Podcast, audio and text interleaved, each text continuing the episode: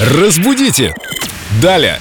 А вот и Виктория Полякова, наш культуролог, знаток русского языка, уже в студии. Доброе утро. Доброе утро. Привет, Вика. Сегодня мы хотим сбить тебя с панталыку. То есть сбить с толку? Правильно мы понимаем это выражение? Да, вообще-то, а знаете ли вы, как пишется это выражение? С панталыку одним словом нет? Нет. А, Пишется оно в три слова. Сбить с панталыку.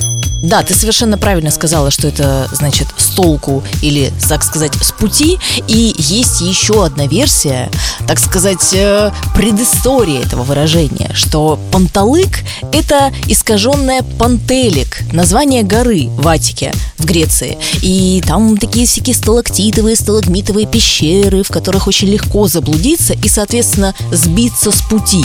Поэтому чтобы вы не сбились с пути русского языка, слушайте нас. Навигатор носите с собой. Навигатор русского языка Виктория Полякова с нами каждое утро. Поверните налево. К словарям. Интересно, а гора эта до сих пор существует? Так захотелось там побывать, посмотреть на этот панталык, пантелик или как это сказать? Пантелик, да. Пантелик, да. Хочется посмотреть на этот пантелик.